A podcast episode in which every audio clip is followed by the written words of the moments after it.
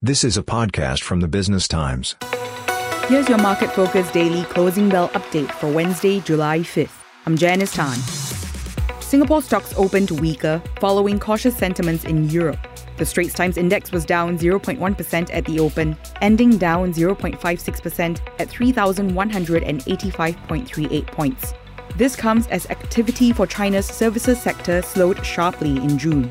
The top gainers were City Developments up 1.63% to $6.88. UOL rose 1.25% to 647 and Yangzijiang Shipbuilding gained 2.08% to 147.